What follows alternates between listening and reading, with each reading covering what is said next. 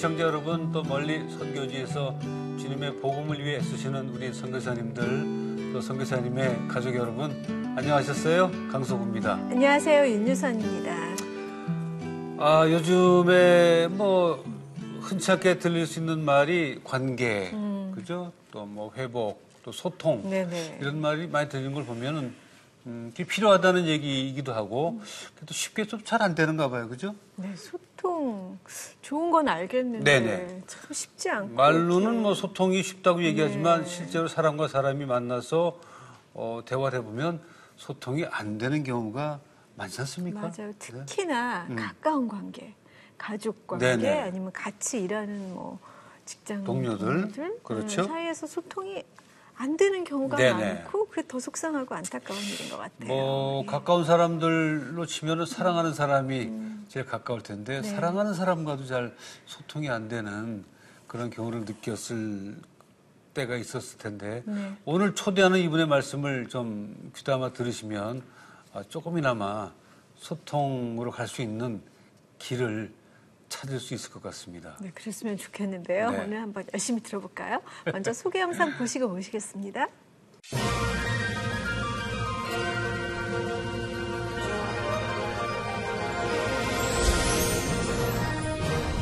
대화 교육 전문가로서의 활동 경험과 감추고 싶었던 과거를 진솔하게 담은 책 사랑하면 통한다를 펴낸 박재현 대표.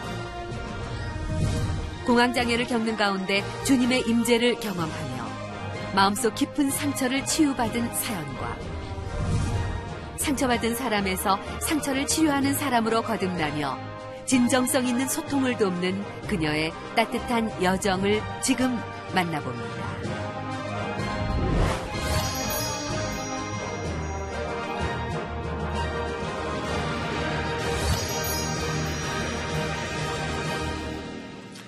어서 오십시오, 대표님. 반갑습니다. 네, 반갑습니다. 네네.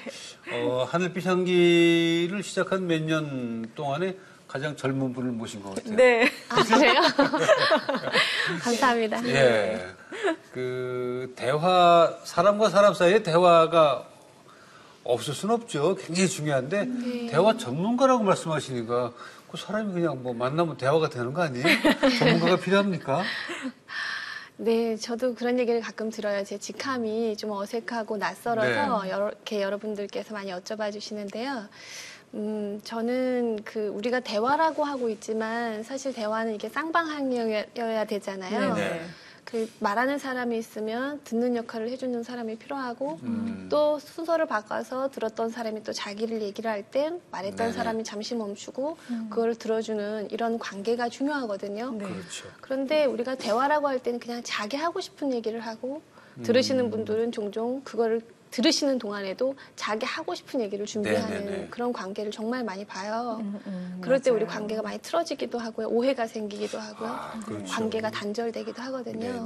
그러니까 그래서- 대화를 한다고 생각하지만 결국엔 네. 자기 주장만 하고 자기 네. 생각이 바뀌지 않으시는 것 그렇죠. 같아요. 네. 주장만. 근데 저는 지금 그 우리 대표님 말씀하시는 중에 굉장한 키포인트를 얻었는데 그 듣는 역할을 한다는 거. 네.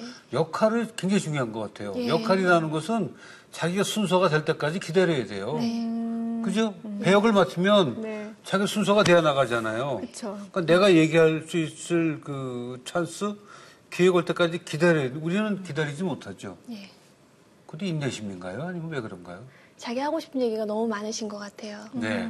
그런데 이제 우리는 말하는 것도 조금 다르게 말하는 것도 배우실 필요가 있고요. 네. 듣는 거에도 지금 말씀하신 것처럼 그 듣는 방법이 있어요. 아, 그래요? 그것들을 좀 교육시켜 드리는 일을 돕고 있어요.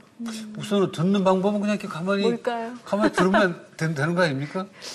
네, 우리가 들을 때 이제 제가 종종 물어봐요. 어떻게 들으시는지. 그럼 네. 공감하면서 듣는다고 말씀하시거든요. 음. 그럼 공감할 때 어떤 방식으로 그걸 응대하시는지 물어보면 네. 사실은 그게 공감이 아니라 조언하거나 동정하거나 뭐 거기에 맞장구를 치시거나 음. 심지어는 자기 얘기를 하세요.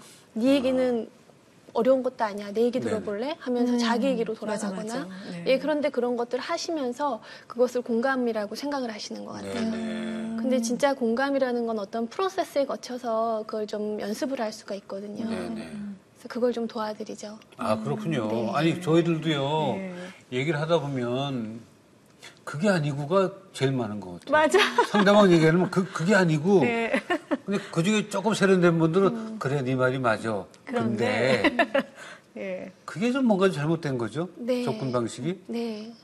우리가 누군가 얘기를 들을 때는 몇 가지 프로세스를 좀 거칠 수 있을 것 같아요. 네네. 어떤 첫 번째는 우리가 이제 가까운 특히 관계일수록 그 사람에 대해서 얼마나 아는 것 같은지를 제가 질문을 드려요. 네. 그러면 어떤 분은 전 그 사람은 한 90%는 알아요라고 얘기하시고 음. 그렇죠. 또 어떤 분들은 잘하는 것 같지만 가끔 볼 땐 정말 내가 이 사람을 알고 있었나 싶을 만큼 낯설 때가 있어요. 그래서. 한 10% 정도요. 이렇게 말씀하시는 분들도 계시거든요. 음, 근데 공감으로 들을 때 의도는요 0%예요. 이 사람에 그래요? 대해서 난 아무것도 모른다라는 호기심의 의도를 음. 의식하시는 게 가장 중요한 첫 번째 자세인 것 같아요. 네. 0%라 생각하고 네, 있는 거예요. 네. 아. 저도 이제 저희 엄마나 저희 아버지 또 저희 아이하고 이제 대화를 할 때가 있잖아요. 네네. 그럼 저한테 오세요. 하고 싶은 얘기가 있다고. 음. 그럼 저는 이제 수십 년 동안 저희 엄마를 봐왔죠. 음. 그리고 저희 아이도 지금 이제 14살인데 14년을 봤단 말이에요. 네네. 그럼 때로는 얘가 무슨 얘기 할지 뻔히 알아요. 음. 네. 근데 그 순간에 제가 의도를 확인하는 거예요. 그게 음. 첫 번째죠. 음. 그래서 나는 지금 이 사람이 우리 아이가 혹은 우리 어머니가 나에게 무슨 얘기를 할지 난 아무것도 알지 못한다. 네. 그런 의도를 먼저 갖추는 것이 공감의 자세라고 저는 생각해요. 아, 그렇군요. 그런데 이것이 연습을 통해서 좀 음, 자리 잡을 수 있는 것 같아요.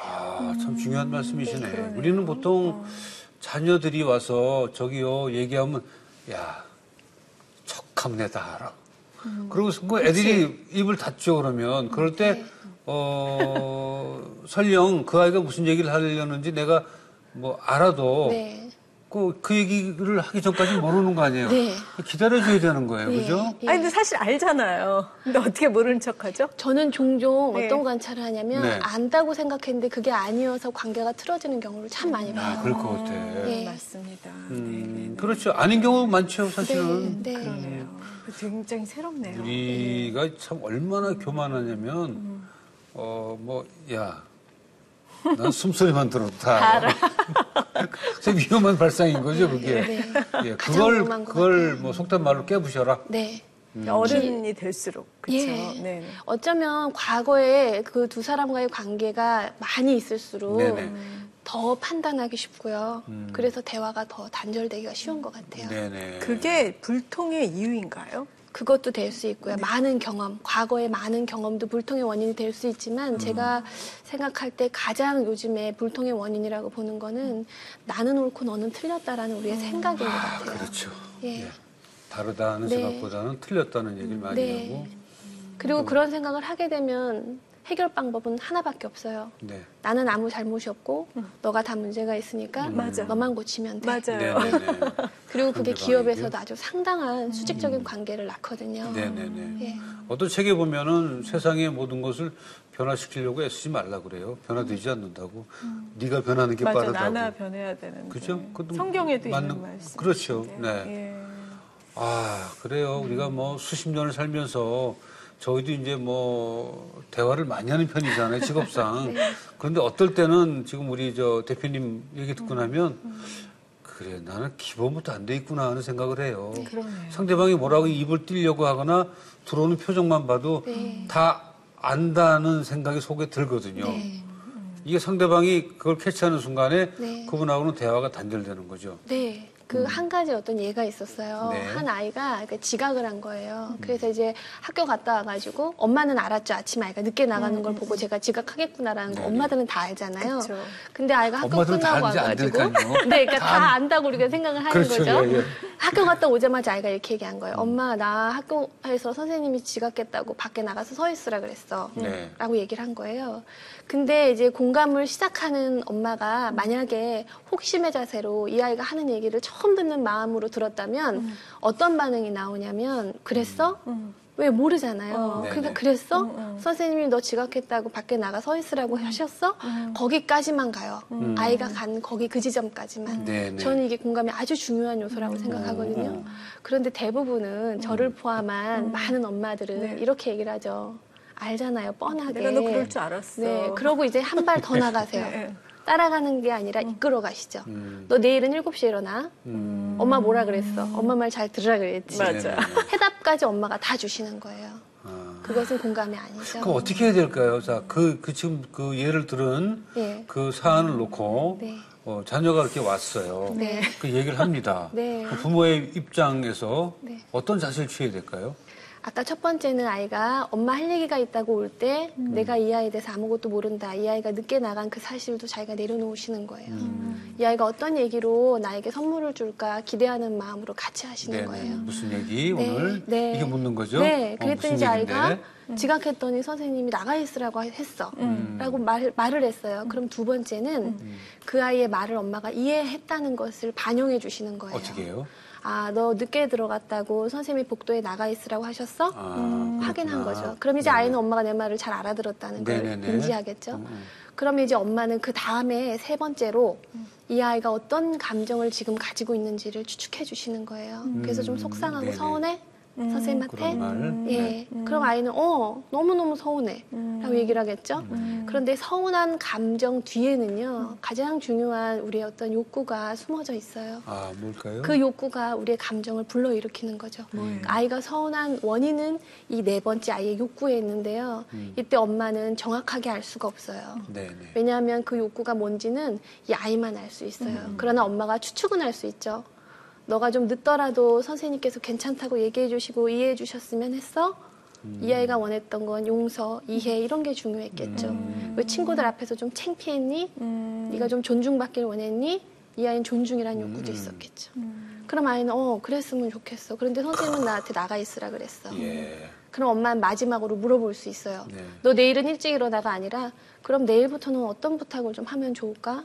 너도 편안하게 학교에 갈 수 있고 선생님한테도 어떤 부탁을 하면 좀 도움이 될까? 그럼 아이는 선생님한테도 부탁을 할 수 있고요. 아니면 혹은 내일은 좀 일찍 갈래라고 얘기할 수도 있죠. 네네. 답을 주지 않아도 아이가 공감을 통해서 자기가 무엇을 원했고 앞으로 어떻게 하면 되는지를 좀 찾아갈 수 있는 것 같아요. 네. 근데 이번에 쓰신 책을 보니까 사랑하면 통한다. 네. 어, 어떤 얘기가 하고 싶으셨습니까? 책을 통해서? 음, 저는 사랑하면 통한다라는 그 제목의 이 사랑하면이라는 거는요. 네. 자기에 대한 사랑을 회복하는 게 우선시 돼야 된다고 생각을 했어요. 아, 어, 저 같은 경우에도 제가 어려서 제 자신이 사랑받을 가치가 있는 사람이라는 걸 알질 못했어요. 네. 예. 그러니까 누군가를 믿을 수가 없는 거예요. 음. 커서도. 그러니까 그 사람이 저를 위해서 해주는 행동이나 말도 제 마음에 별로 와닿지가 않고 음. 저렇게 말하고 나서 나한테 뭘 원하는 걸까 이렇게 계산하게 되더라고요. 네네네. 그리고 제가 커서 사회에 나와서 사람들을 많이 보니까 네. 그렇게 생각하고 사는 사람들이 비단 저만의 문제가 아닌 거예요. 맞아요. 예. 예. 그래서 아, 내가 경험했었던 작지만 나만의 경험일 수 있지만 이 경험을 좀 담아서 나에 대한 사랑을 회복하고 다른 사람을 수용한다는 게 어떤 건지 그래서야 우리가 좀 대화가 되는 거였는데 네네. 이걸 좀 알리고 싶다라는 마음이 좀 들었어요. 네네. 그래서 이제 이 책을 쓰게 됐죠. 아, 그렇군요. 네. 대화를 하려면 대화를 하게 할 수 있는 그 상대방에 대해서 마음을 열어야 되죠. 그렇죠. 네. 그 어떤 어렸을 때 네, 네. 사랑받지 못했다고 말씀하셨나요? 네, 네. 전혀 안 그러셨을 아. 것 같은데. 근데 아, 지금 생각해 보면 그것은 사랑을 받지 못했던 건 아니었던 것 같아요. 네, 그러나 네. 그 사랑과 폭력이 섞여 있게 되면 우리는 폭력에 대한 기억이 워낙에 크기 때문에 사랑은 잘 기억하지 못하는 것 같아요. 음, 저도 어렸을 때 그랬고요. 음. 근데 그 어린 시절의 이야기는 어떤 거였냐면 어, 저 같은 경우에는 이제 저희 부모님이 어릴 때 헤어지셨거든요. 네. 그때가 나이가 제가 여덟 살이었던 걸로 기억이 돼요. 그리고 아버지가 새어머니하고 재혼하시기 전까지 몇 년을 같이 이제 아버지하고만 살았고요. 그리고 새어머니하고 재혼하시고 지금까지 쭉 사시는데 그 초등학교 시절 동안 아버지에게 좀 많이 맞았어요. 어, 그리고 그 맞는 동안 신체적인 아픔도 컸지만 네. 지금 돌이켜보면 정신적인 고통이 참 컸던 것 같아요. 네. 아이들을 보면 아이들은 그 가정 내에서 정서적인 안전이나 돌봄, 그 우리가 신- 흔히 애착 관계라 그러잖아요. 그런 게 형성이 될 때 부모님에 대한 신뢰가 생기고 그런 신뢰가 세상에 대한 신뢰로 그렇죠. 이어지거든요. 네. 그러니까 어린 시절에 그런 거를 경험하지 못한 사람들은 커서도 대인 관계에서의 신뢰를 경험, 경험하기가 참 힘들더라고요. 네 네. 그래서 그런 목적으로 저는 이제 거기에 고백을 했죠. 아. 제가 아팠던 것들, 그리고 커서도 수치스럽게 생각해서 말하지 못했던 것들. 네, 음, 근데 부모님이 이 책을 낸다고 하실 때 좀 불편해하진 않으셨나요? 네, 그러셨을 수도 있어요. 아주 자세한 거는 음. 책이 나오기 전까지 잘 모르셨어요. 음, 책을 보시고는 많이 힘들어 하시고 우셨어요. 그럴 거예요. 네, 많이 음. 우셨고 저희 아버지는 이제 우시면서 전화도 오셨고요. 음. 그리고 저희 어머니는 문득 문득 이렇게 힘들게 컸는지 몰랐다고 이제 떨어져 살았었으니까 그래서 어머니도 많이 우시기도 하셨죠. 네, 네. 그런데 한 가지 하나님께 정말 감사드리는 거는 이 책을 쓰고 나서 저희 가족이 처음으로 우리가 얼마나 아팠는지 그리고 부모님은 얼마나 힘드셨는지 이해하게 됐다는 어, 거예요. 네, 네. 네. 정말 은혜로웠었어요. 고백하는 과정이 정말 꼭 필요합니다. 네, 네. 이 안에 아주 깊은데 숨겨져 있는 감정을 꺼내놓지 않고서는 네. 영원히 그, 그 뭐라 그럴까요? 그 진정한 고백, 진정한 소통은 사실 어려워요. 예. 근데 그런 계기를 주시는 바람에 아버님도 그 폭력에 대한 것이 지금 딸의 책에서 보면 부끄러운 일이지만 어, 이게 얼마나 잘못됐고 네. 그런 딸에게 사과할 수 있는 네. 계기가 예. 된거 아니겠어요? 예. 음, 그리고 저 또한 굉장히 중요한 거를 하나 발견했는데 제가 이 책을 쓰면서 그 우리가 치유의 하나의 방법 중에 글쓰기도 있다고 얘기를 하거든요. 네네. 그 글을 이렇게 쭉 쓰면서 하루는 저희 아버지께서 저를 돈이 없어졌다는 이유로 음. 만 원이 없어지셨다고 그랬어요. 근데 저한테 가져갔냐고 물어보셨고 저희 아버지는 돈을 꼼꼼하게 세놓으시는 분이었거든요. 무서워서 그걸 어떻게 가져가겠어요. 네. 그래서 아니라고 말씀을 드렸는데 그날 그 연탄 집게로 많이 맞았어요. 예. 그날 밤에 저를 이렇게 아픈 데를 이렇게 만져주셨어요. 근데 제가 잠이 들었지만 그 손길 때문에 깼어요. 깼는데 제가 이제 잠이 든 척을 했어요. 그러는데 그 순간이었는데 어렸을 때였지만 제가 알았어요. 아버지께서 그게 진심이라는 걸. 근데 그리고 나서는 제가 그거를 까먹었죠. 그리고 그 다음날 저희 아버지께서 괜찮은지를 물어보셨거든요. 괜찮다고 얘기를 했는데 네. 이제 막 목이 매는 거예요. 그리고 이제 그 상처가 한 수십 년을 가더라고요. 그렇죠. 예, 그런데 수십 년이 지나서 지금 돌이켜 보면 아버지한테 맞으면서 되게 속상했었던 기억도 있지만 아버지가 저를 만져주셨을 때 그게 진짜 사랑이었다는 걸 이제는 좀 아는 거죠. 저희 아버지도 사랑하는 딸을 그렇게 때렸을 때는 얼마나 네. 괴로우셨을까. 그렇게, 그렇게 이해해 줄 수 있는 따님은 성장이 돼서 그렇지 그 전문가들의 그 얘기와 그 조사 결과를 보면 네. 그 가정에서의 자녀에 대한 폭력은 어, 아무런 교육의 가, 그 효과가 가치 효과가 없는 걸로 나타나 있습니다. 네. 어떻게 보세요? 어, 저한테 가끔 제가 부모 교육도 할 때가 있는데 저한테 네. 물어보세요. 음, 선생님 가끔은 진짜 아이들을 때려야 된다고. 음, 그래서 제가 다시 반문을 하죠. 네. 아이들을 마지막 보루에서 때려야만 아이들을 변화시킬 수 있다고 믿는다면 이 세상이 어떻게 되겠냐고. 그러면 이제 부모님들께서도 저는 그때 그렇게 질문을 할 때 부모님들이 틀렸다는 말을 하고 싶은 게 아니라 네. 다른 방법이 있다는 것을 좀 알려드리고 싶어요. 그렇죠. 네. 아니 아이들은- 아이들을 때려서 변화가 된다면 세상에 나쁜 아이들이 어디 있어요? 그렇죠. 다 그리고 더 때리면 되는 거지. 되거든요. 그렇지 않습니까? 예. 근데 좋은 방법이 있다니까 또 솔깃하긴 한데 글쎄, 어떤 방법이 예. 있을까요? 다시 처음으로 돌아와서 공감이에요. 공감. 네, 저희는 아이들을 잘 가르치는 게 무엇보다 굉장히 중요하다고 믿고 있어요. 네, 네. 아이들이 크면서 공부를 잘하는 걸 떠나서 대인관계에서 그 사회성을 높이고 다른 사람을 배려하고 공동체 안에서 잘 커나가는 게 되게 중요하거든요. 음. 그렇죠. 그러기 위해선 교육이 정말 필수적이고요. 네. 그런데 우리가 어떤 교육을 하기 전에 그 아이가 하는 그 내 마음에 들지 않는 그 행위를 볼 때그 그렇죠. 예. 마음을 좀 공감해 줬으면 좋겠어요. 아이의 행동에 네, 네. 공감을. 아, 그것도 어른의 입장에서 또 쉬운 건 아니군요. 네. 그러네요. 그렇지만 어렵지도 않아요. 저희 집이 12층인데요. 네, 네. 하루는 지난주의 일이에요. 제가 엘리베이터를 타는데 11층에서 얘가 우는 거예요. 네. 그래서 올라탔어요. 누구 우나 보다 이러고 그냥 탔어요.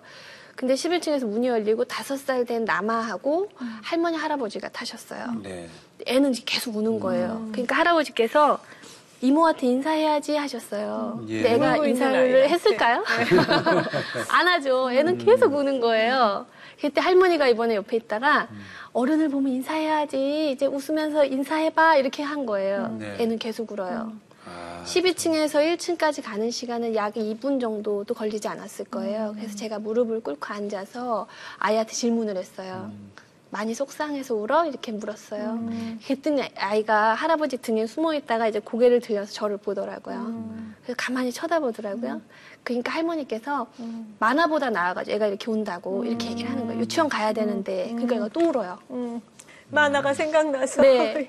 그래서 제가 아이한테 물어봤어요. 아, 너 만화 보고 싶은데 지금 유치원 가야 되니까 속상했구나. 네가 원하는 대로 하고 싶었는데 그때 아이가 고개를 끄덕거리더라고요. 근데 눈물을 그쳤어요. 네, 네. 그래서 제가 아이한테 두 번째 질문했는데 그럼 네가 좋아하는 만화는 언제 볼 수 있어? 그렇게 물었어요. 그때 아이가 유치원 갔다 오면 볼 수 있어 그러더라고요. 그래서 재밌게 볼 거야? 그랬더니 재밌게 볼 거래요. 네, 네. 엘리베이터 문이 열리고 걔가 저를 보면서 막 손을 흔들고 나갔어요. 그래서 하는 사람의 고통이 희망으로 전환되는 가정은 음. 사실 마음이 있으면 그렇게 어려운 가정은 아니거든요. 그렇죠. 그러네요.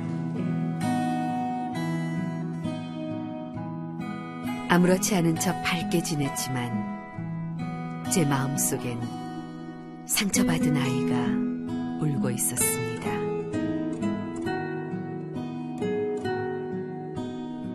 주님께서 뿌리 깊은 상처를 어루만져 주셨을 때 내 자신을 사랑하고 진실한 소통을 시작할 수 있었습니다.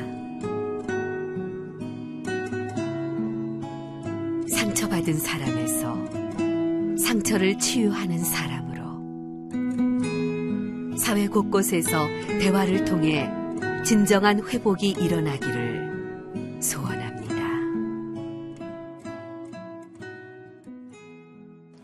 근데 대표님 아버님도 어떤 상처가 있어서 그렇게 표현을 하셨을 것 같고 사실 어, 음, 저희 부모들도 많이 공감하고 싶지만 네. 이게 잘 조절이 안 되는 경우가 더 많이 있을 것 같은데 네, 예. 그러셨을 것 같아요. 네, 네.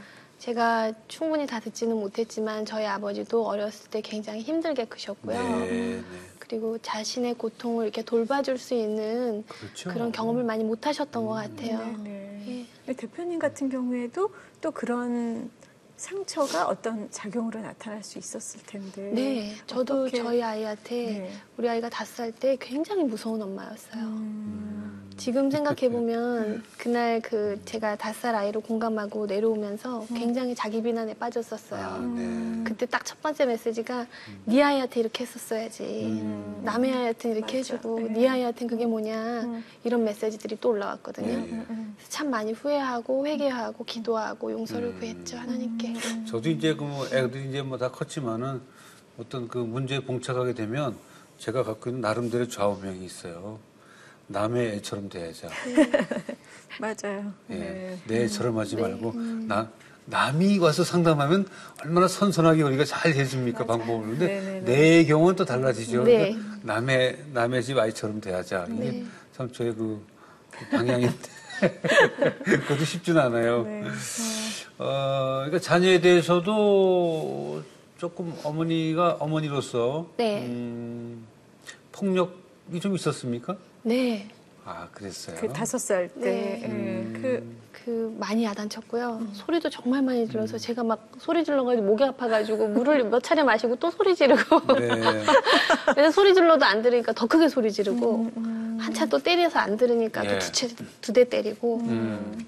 그러다 보니까 아이가 저를 무서워하더라고요. 아, 예. 다섯 살 아이가 네. 그래서 이쪽에 관심을 네, 갖게 되신 제가 건가요? 음, 제가 변화하지 않으면 정말 우리가 사랑하는 사람들끼리 관계가 정말 더 악화되겠구나. 음, 네네. 그런 생각이 어느 날 들었어요. 음. 저희 아이가 저한테 편지를 써줬는데 엄마가 너무 무섭 지만 사랑한다는 편지를 써서 음. 맞춤법이 다 틀리는데 그걸 준 거예요. 음, 음, 그거를 보고 깨달았죠. 음. 아, 내가 이렇게 계속 지내다가는 내가 받아왔던 방식으로 아이에게 계속 폭력적인 엄마가 되겠구나. 그렇죠. 음, 예. 맞아요. 그리고 그때는 하나님을 제가 믿지 않을 때라서 아, 그래요? 어떤 저한테 성경적인 가르침이 전혀 없었어요. 음, 원래 그럼 언제부터 하나님을 믿게 됐습니까? 음, 2011년도에 음. 아이하고 2011년. 외국에서 한 1년 살았었는데 네네. 그때 처음 성경을 봤어요. 음, 어떤 기회로요? 제가 김밥을 좋아하는데 네네. 김밥을 못 말아요. 음. 그래가지고 이제 친한 엄마가 음. 김밥을 먹으러 가자고 네. 그래가지고 김밥을 먹으러 갔는데 그날이 그 구역 식구들 가정 예배였던 거예요. 네, 네. 그래가지고 저희 그, 그 구역의 권사님께서 음. 성경 공부를 가르쳐 주시는 거예요. 네. 근데 저는, 어, 기독교인을 별로 좋아하지 않았었어요. 아, 예. 그래서 막 그 엄마를 째려봤죠. 날 여기 왜 데리고 왔냐고. 음. 그때 모른 척 하더라고요. 근데 그때 성경 구절이 제 마음에 쏙 들어왔어요. 음, 어떤 그? 성경이 지금 보니까 그게 바울이었던 것 같아요. 음. 그 옥에 갇혀 있었던 예. 제자 예수님의 제자를 그 다음 날 그 여호와 그 하나님께서 사자를 보내셔서 구해내시고 음. 옥의 문을 다 잠가 놓으시고 네. 없어진 거예요 그 네, 제자가. 음. 그랬더니 다음 날 제사장이 어디 갔냐 했더니 신기하게 또 없어졌다. 음. 그 모든 게 그대로인데 근데 저는 거기서 제 저한테 남아 있는 하나님의 그 잔상은 음. 무섭고 이렇게 처단하시고 음. 엄격하시고 이런 하나님일 거라는 막연한 생각이 있었던 것 같아요. 네. 네. 근데 어느 누구도 해치지 않으시고 음. 싹 데려가신 그 모습이 하나님. 음. 너무나 그 자비롭고 네. 느껴지더라고요. 음. 그런데 어, 어느 정도로 무식했냐면 그 사자가 정말 사자인 줄 알고 왜 음. 호랑이 사자 중에 사자를 보냈냐고 네네. 질문을 드렸어요. 네, 그 사자를. 네. 네. 그래서 이제 그게 이제 메신저라는 걸 알고 음. 네. 그분께 성경 공부를 배우기 시작했죠. 네네. 네. 어, 그러면 2011년이면 뭐 몇 년 안 되셨네요. 네, 이제 5년째요. 음, 그러셨구나. 어릴 적에 주일학교 나가거나 그랬던 적도 없고요. 없었어요. 음, 아, 저는 오히려 그러셨구나. 불교 대학을 나갔었어요. 그렇습니까? 불교 대학을. 네. 아, 네네. 음. 그러면 이제 돌아와서 그럼 그때부터 해서 변화되셔가지고 네. 한국에 돌아와서 음. 공황 장애를 심하게 앓으셨다고 들었는데요. 네. 저는 이제 한국에 돌아올 때, 1년을 살다 돌아올 때, 음. 음, 모든 게 준비됐다고 생각했어요. 네. 이제부터 나는 그 강사로서도 역량을 마음껏 펼칠 거고, 음. 하나님이 내 편에 서 계시고, 음. 이제 더 이상 두려울 것도 없다. 음. 그랬는데 아이하고 몇 년 전에 영화를 보다가 음. 그 영화가 하정우 씨가 나오는 더 테러 라이브였었거든요. 음. 그거를 보는 도중에 그 영화가 굉장히 긴장감이 있잖아요. 음. 근데 제가 예전에 어리, 어렸을 때부터 있었던 증상이었는데 공황장애가 다시 온 거예요. 네, 네. 그런데 저는 그 무렵에 정신과에서 교육팀장으로 있었어요. 네. 그러면서 많은 공황장애 환자들, 우울증 환자들을 대상으로 음. 교육을 할 때였어요. 네. 그러니까 저는 공황장애 환자들의 모든 증상을 너무 잘 알게 된 거예요. 음. 아는 게 병이라고 모든 그 증상들이 저한테 올 것 같은 불안증이 아. 동시에 오기 시작했어요. 영화를 보면서 네. 네네네. 그리고 옆에는 아이가 있었고 네. 아이를 데리고 집까지는 어떻게 와야 되니까 겨우겨우 왔어요. 음. 그 후로 한 40일을 음, 아무것도 하지 못했어요. 음. 어. 일도 못 나가시고요. 일도 못했고요. 잘 걷지도 못했어요. 어. 네네. 그리고 밥도 못 먹었고 잠도 못 잤고 음. 운전도 못했고 엘리베이터도 못 탔고요. 음. 그래요. 예, 뭐 대인관계 공포서부터 시작해서 폐쇄 공포, 광장 공포가 다 같이 오더라고요. 음. 그리고 극도의 우울증과 자살에 대한 강한 그 충동이 음. 제 안에서 막 올라왔어요. 하나님을 만났음에도 불구하고 네. 네네. 어떤 증세가 옵니까? 공황장애에 대해서? 음, 죽을 것 같은 공포가 와요. 음. 그래서 공포가 네, 오고요? 어, 내가 이러다 미쳐서 죽겠구나라는 극도의 불안감이 음. 찾아오죠. 아이도 있는데. 네. 그리고 공황장애를 겪으시는 분들이 공통적인 증상이에요. 네. 예. 음, 그리고 지금 제가 기업 교육을 하면서 공황장애 있으신 분들을 덜어덜어 봬요. 음. 그러면 제가 이제 도움을 드릴 때 제 경험도 나누죠. 하나님이 제 경험을 그렇게 소중하게 써주시는 것 같아요. 음. 네네. 근데 제가 40일 동안 공황장애를 경험하면서 그때 정말 하나님을 만났던 것 같아요. 음. 그래서 어떻게 그 40일 동안 치유되는 얘기를 좀 해주세요. 아, 정말 죽겠더라고요. 음. 뭐를 해도 안 되겠고, 저는 명상도 틈틈이 했었고, 그리고 비폭력 대화라는 공부를 하면서 제 자신을 많이 치유했다고 믿었는데, 네. 어떤 것도 되지 않는 거예요. 음. 그래서 무작정 교회를 갔어요. 음. 제가 다니는 교회 지하 기도실에 갔어요. 개인 기도실에 들어갔는데, 거기가 한 1평 남짓해요. 음. 근데 문을 못 닫겠는 음. 거예요. 이 문을 닫으면 죽을 것 같더라고요. 예. 근데 어차피 죽을 거, 음. 이 안에서 죽자. 음. 그래서 문을 닫았어요. 음. 그리고 엎드려서 제 책의 첫 번째 챕터인 confession 고백을 시작했어요. 음. 그래서 너무너무 많이 울었고요. 음. 음, 그 차라리 나를 데려가셨으면 음. 하더라고요. 이렇게까지. 네. 음, 어, 더 이상 아프고 싶지 않고. 그래서 이제 그 모든 게 다 나아졌다고 생각했는데 왜 나한테 이런 고통을 주실까? 음, 그게 굉장히 많이 아팠던 것 같아요. 예. 그 과정을 고백하시면서 하나님 네, 네. 엎드려서 엄청 울면서 그 40일 동안 하나님께서 저한테 요한복음 21장 말씀을 8번을 주셨어요. 어떤 네, 네. 말씀이죠? 음, 베드로가 예수님이 이제 떠나시고 베드로가 이제 쓸쓸하게 낚시를 하러 네네. 이제 어부에 돌아가서 물을 이제 계속 하루 종일 고기를 잡잖아요. 근데 한 마리도 잡히지 않다가 멀리서 예수님께서 음. 오른쪽에 그물을 던져라. 네. 그랬을 때 정말 그물이 찢어질 만큼. 네, 백신 세 마리 이렇게 잡히잖아요. 네네. 그래서 멀리서 베드로가 보면서 그게 예수님이다 이렇게 해서 음. 막 예수님을 반겼던 그 음. 구절 여덟 번을 주셨어요. 아, 꿈으로도. 네, 꿈으로도. 주셨고 네네. 교회 설교로도 주시고 음, 개인 기도를 할 때에도 그 말씀을 계속 들려주셨고요. 그래요. 예. 또 관심 있는 게 아동 인권에 대해서도 관심을 네. 갖고 계시는데 네. 어, 아동 인권과 대화 네. 관련이 있을 것 같으면서도 좀 별개 같기도 하고 어떻게 보세요? 음, 저는 아동을 취약한 대상으로는 보지만 부족한 대상으로 보질 않아요. 네네. 어, 제가 가끔 이제 기업 교육하면 저한테 명함을 받으시는 분들이 그 안에 아동인권 옹호 전문가라는 네, 타이틀이 네, 있으니까 네, 네. 이게 무슨 연관성이 있냐 대화랑 음. 특히 우리 기업에서 하는 대화에 이런 또 다른 명칭의 연관성이 뭔지에 대해서 궁금해하세요. 네. 그럼 제가 이제 여쭤보죠. 아이와 부모와의 관계는 힘이 있잖아요. 음. 음, 그리고 기업에서도 힘이 있죠. 음. 근데 그 힘은 굉장히 수직적이거든요. 음, 그렇죠. 네. 근데 아동을 온전하게 대할 수 있는 사람은 아동과 아주 수평적인 대화를 할 수 있는 사람이라고 생각해요. 네 네.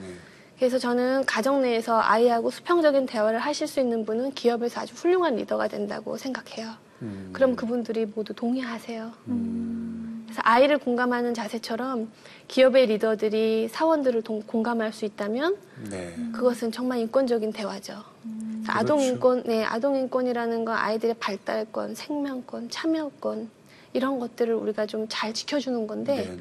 참여권 같은 경우에 의사소통이 포함되잖아요. 물론이죠. 네, 네네. 네, 그때 아이를 정말 존중해 줄 수 있는 방법들. 예, 예. 그게 저는 공감이라고 생각하고 어, 그게 아동 인권이라고 저는 맞습니다. 생각을 해요. 아동 인권에 그 아동들 그 집회 자유도 있습니다. 네. 어른들이 모르는데 네. 네, 집회를 통해서 아이들의 의견을 낼 수 있는 권리도 있습니다. 네. 그러니까 어른들이 좀 아셔야 돼요. 네, 네. 안 믿어지세요? 저 처음 알아들었어요. 아, 그렇군요. 그래서 아이들이 무슨 집회를 할 수 있을까 잠깐 생각해 저도 저도 그 아동 인권 유엔 아동 인권 그 조약을 보다가 깜짝 놀랐는데 아 그럴 수 있구나. 예, 한 사람의 수- 생명이니까 네. 인격 최고 네. 그렇습니다. 또 회사를 세우셨다고 들었는데 회사 얘기도 좀 해주세요. 아, 네. 제가 그때 그 40일이라는 정말 고통의 순간들을 보내고 나서 음. 그 회사 이름을 바꿨어요. 리플러스라는 회사로 바꿨어요. 리플러스. 예, 그 리플러스의 re는 다시, 네네. 예, 다시 recovery의 re, 다시 회복시킨다라는 네네. 뜻이고요. 그 플러스는 예수님의 십자가를 의미해요. 아, 그래서 예수님의 네, 사랑으로 음. 우리의 관계를 회복시키자 음. 이런 뜻이 있어서요.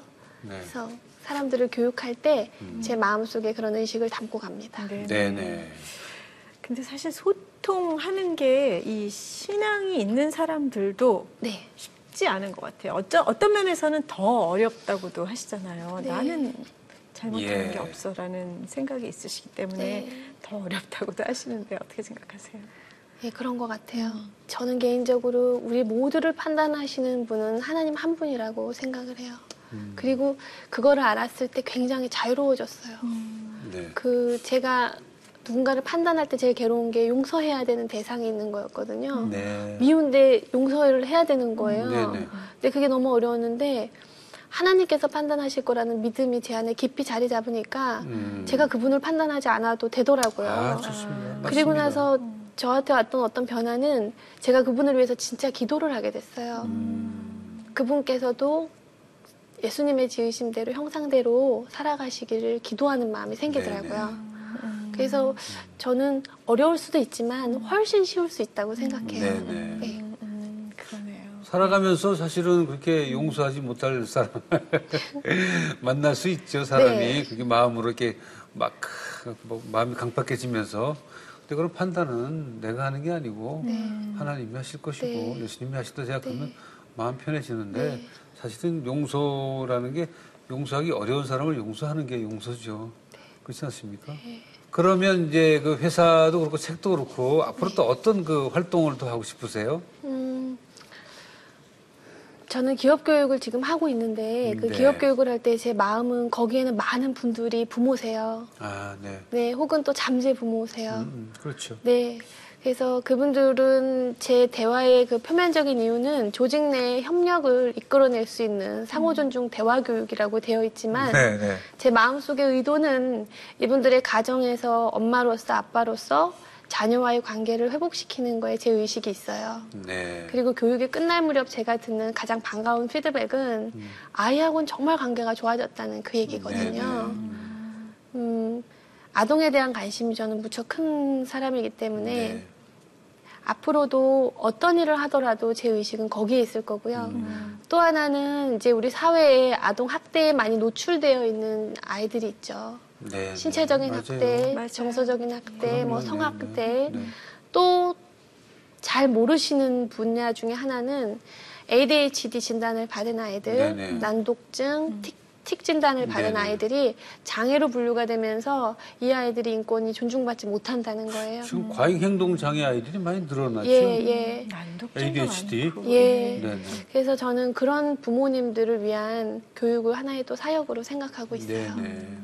아유, 하실 일이 많은데 한 가지 이제 그 마지막에 궁금한 게 뭐가 있냐면 가정의 자녀를 위해서는 부모로서 변화가 될 것 같은데 네. 기업은 대한민국 기업은 어, 클수록 네. 수직적이에요. 상호 관계인데 예. 거기서 이게 소통이 어, 수평적으로 소통을 하자 그러면 그 위에 그 좀 높은 분들이 그걸 수용을 합니까? 교육을 하면 어때요?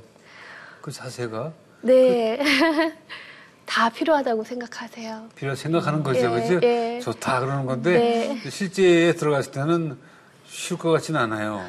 예, 근데 제가 만난 리더분들은 조금 달랐어요. 아? 제가 만난 리더분들은 아래 사람들이 나에게 얘기하지 않을 때 외롭다라고 말씀하셨고요. 네, 네. 듣고 싶다고 하셨어요. 음. 그리고 밑에 분들은요, 억울해 하셨어요. 왜요? 자기의 노력의 과정에 대해서 인정받지 못하는 것이 많기 때문에 네. 억울하다고 하셨어요. 음. 그래서 제가 좀 탐구하면서 발견한 지점은 리더의 어, 그 외로움과 팔로워의 억울함이 만나는 지점이 음. 이분들이 연결될 수 있는 부분이겠구나 싶었어요. 그래서 좀 리더분들은 아랫사람의 이야기를 들을 수 있게 도와드리고요. 어, 네.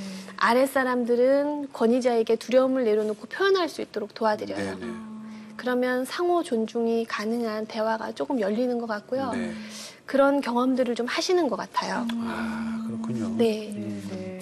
뭐 세상을 변화시키는 것도 좋지만 세상에 변화시킬 수 있는 화두를 기업마다 가정마다 다니면서 던지는 것도 큰 역할인 것 같아요. 네.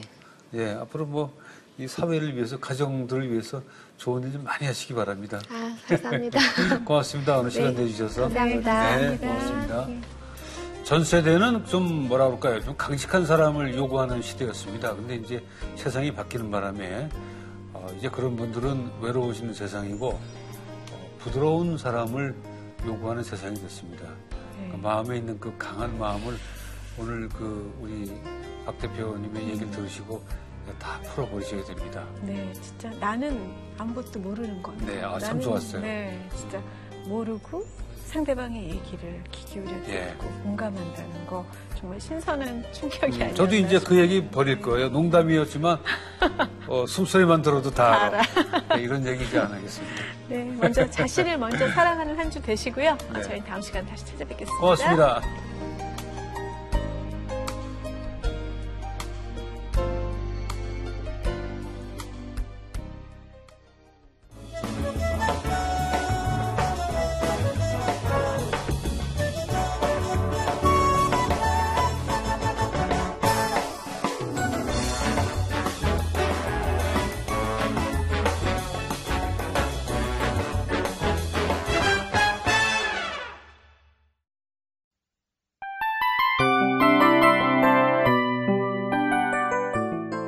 이 프로그램은 청취자 여러분의 소중한 후원으로 제작됩니다.